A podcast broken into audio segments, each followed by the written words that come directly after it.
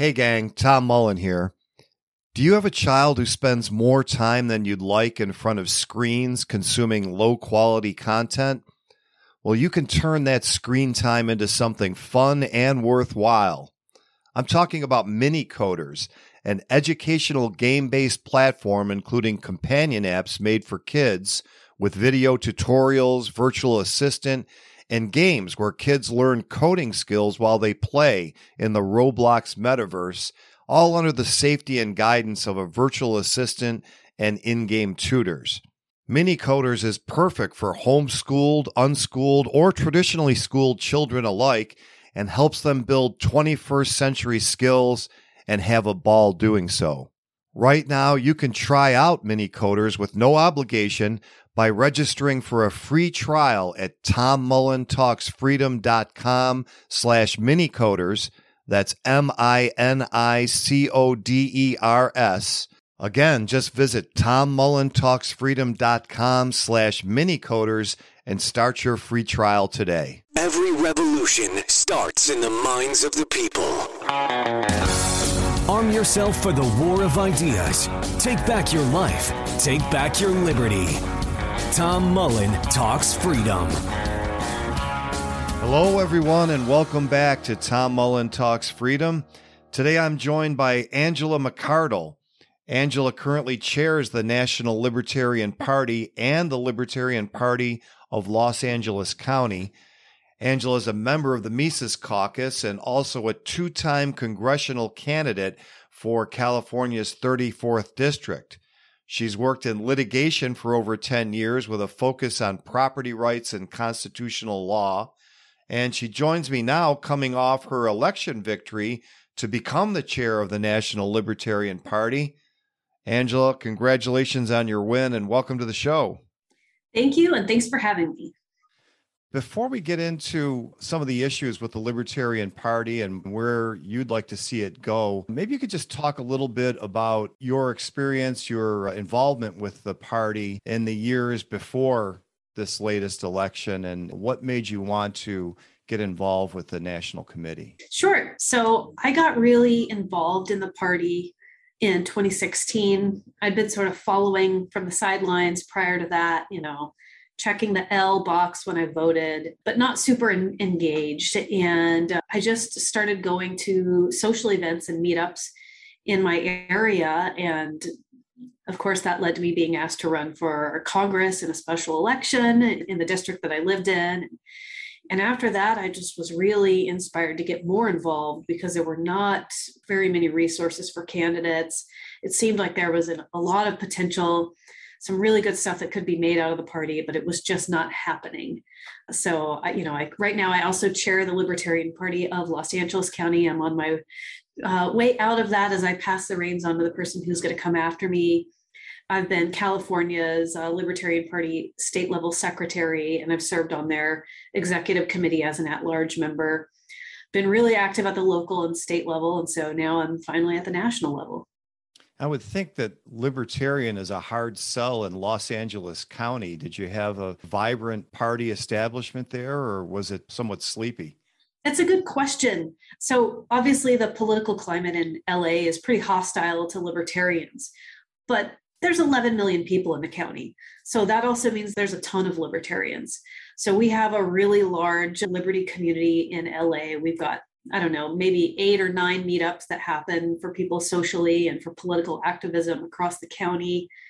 We've got a couple of candidates elected. We do have some libertarian incumbents, just not as many as people would hope.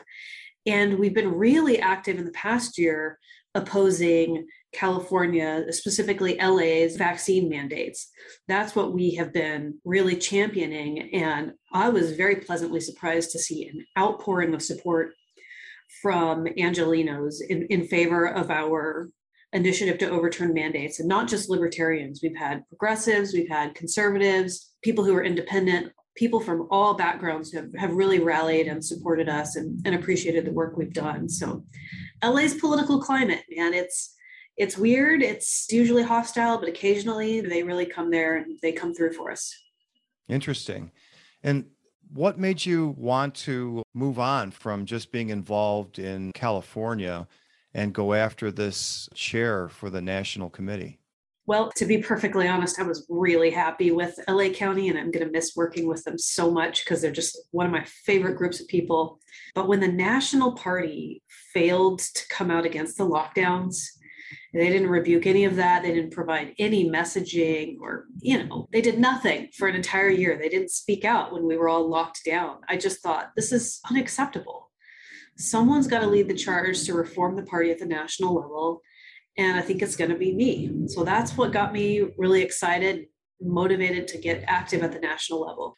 Why do you think it is that in probably the most, I, I don't know, this probably was the greatest opportunity for a libertarian party to stand up? Because as far as civil liberties, at least post-civil rights movement in the nineteen fifties and sixties, I can't imagine a cause that the Libertarian Party would, it would be teed up for any better. So what do you think was wrong up there, and why did they miss the mark so much?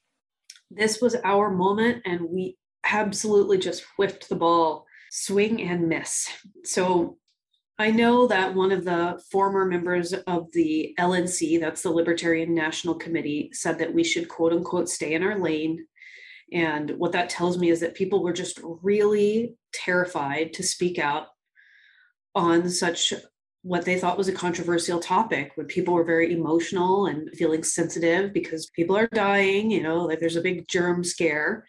And they just felt that we weren't strong enough to speak out against it.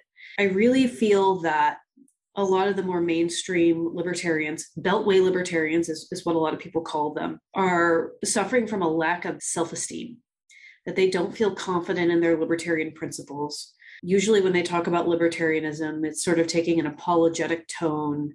It's almost like they're trying to persuade people while acknowledging that they don't like us and, you know, like, oh, please don't hate me. You know, I just, I'm a libertarian, but please don't hate me.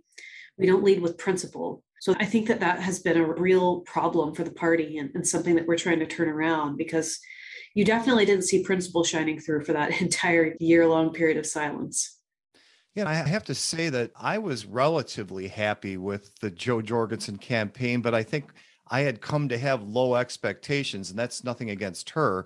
But I thought compared to the Gary Johnson, Bill Weld ticket or the Bob Barr ticket back in two thousand eight, that, okay, at least we ran a libertarian, and she yes. seems to understand the philosophy, and she generally doesn't say things that contradict our principles completely like Weld did so many times. But you're right that we certainly missed this golden opportunity. When you say stay in our lane, I mean, this is our lane, but I really haven't heard the explanation that it's a lack of confidence. That's really interesting, because I think what we've heard from some of the people in the caucus is that these are more progressive kind of libertarians, and that they're not really true libertarians. It doesn't sound like you see it that way.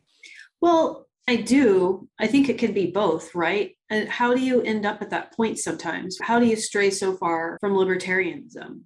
You get pushed off course because you're self-conscious about what people think of you. You're nervous. And some of it is just, I think, people who came into the party who didn't completely share our ideals. But I do think a lot of it is that they're nervous. They're not bold. They're very afraid of what people think. And they're very desperate for the Libertarian Party to be accepted by mainstream culture and mainstream news media. And that's completely unrealistic.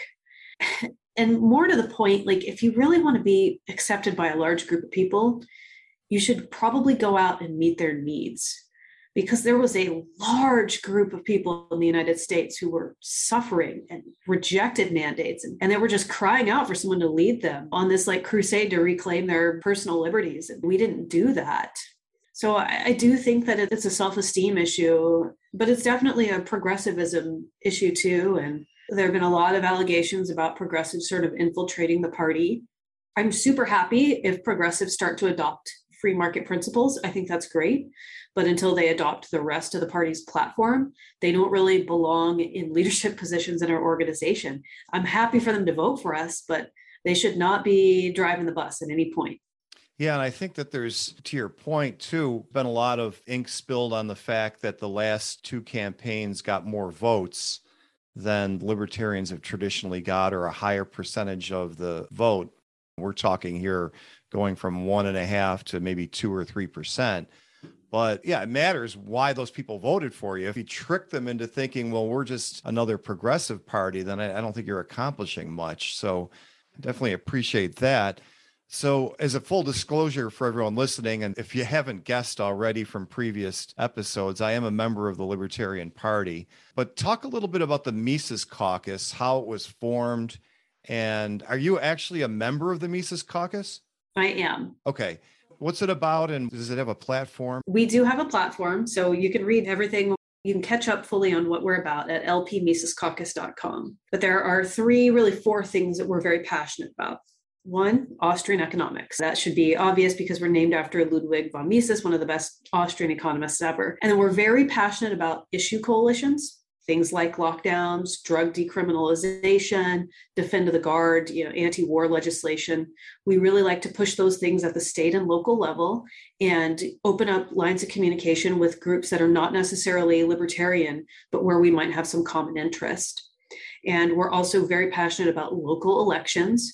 We think that starting the, the groundwork at the grassroots level and building political capital and, and getting some experience is really important. And I can tell you firsthand from someone who lived in a blue state with a tyrannical governor, if you're in one of those little cities or counties that says, no, no, we, we're not doing that, we're going to defy the governor's orders, that really means a lot. Like you can, you can have some semblance of normalcy, even if your governor is crazy. And then the, the third and final thing that we're really passionate about on our platform, or fourth, I guess you'd say, is internal party reform. And that's how I got elected. Like we care very much about reforming the Libertarian Party, getting it back to the founding principles, you know, making our founders like David Nolan proud, and really integrating the party with the broader liberty movement, because the party has not been very welcoming to the liberty movement at large. And so we have really taken it upon us to take that feedback, take it on the chin, say you're right, and course correct. So that's a little bit about, about the caucus. I am definitely a member, and I will stay a member. I have resigned my positions of leadership just because that could be a, a conflict, and I don't want to have any legal issues going forward. So as soon as I was elected, I had to take myself off the board. The board of the caucus, so that you could be kind of an impartial chair. Yeah, we have a political action committee, and, and Michael Heiss is the chairman, and he does a fantastic job, but, but I sat on the board of directors for that. And I also chaired a California state level Mises PAC, which I also had to step down from. Let's take a short break for this important message. Friends, if you like to read books as much as I do, there comes a time when you realize you just won't ever find the time to read every book you're interested in. Well, I have great news. Blinkist offers the key ideas from nonfiction bestsellers in as little as fifteen minutes. For most books and their extensive library, you can choose to read or listen to Blinks, which summarize the main ideas and allow you to absorb whole books in the time it takes to run your daily errands or commute to work. Not only does Blinkist allow you to glean the information you need from books you don't have time to read, it helps you to decide which ones to spend time reading and get more details. You can try out Blinkist for free and get twenty percent off your first year by going to tom mullen talks freedom dot com slash Blinkist, spelled B L I N K I S T. That's tom mullen talks freedom dot com slash Blinkist. Start your free trial and get twenty percent off today.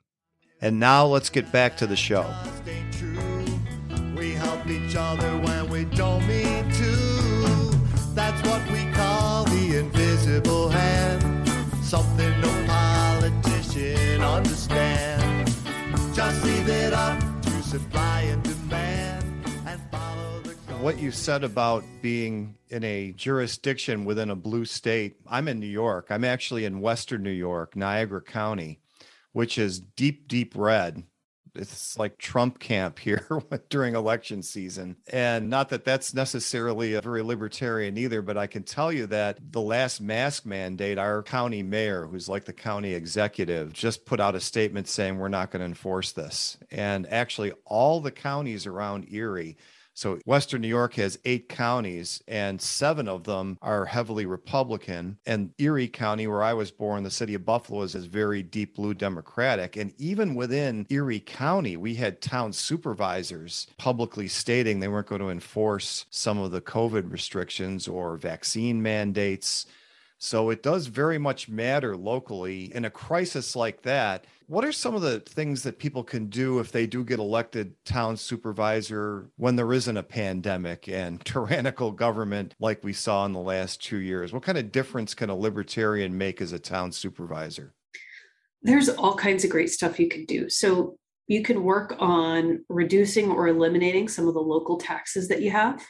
And cities will have all kinds of weird little taxes, right? Like a half a percent on water, a utility tax, um, extra sales tax.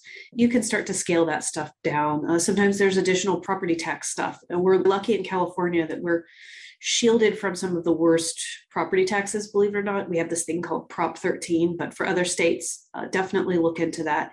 You can work on zoning barriers.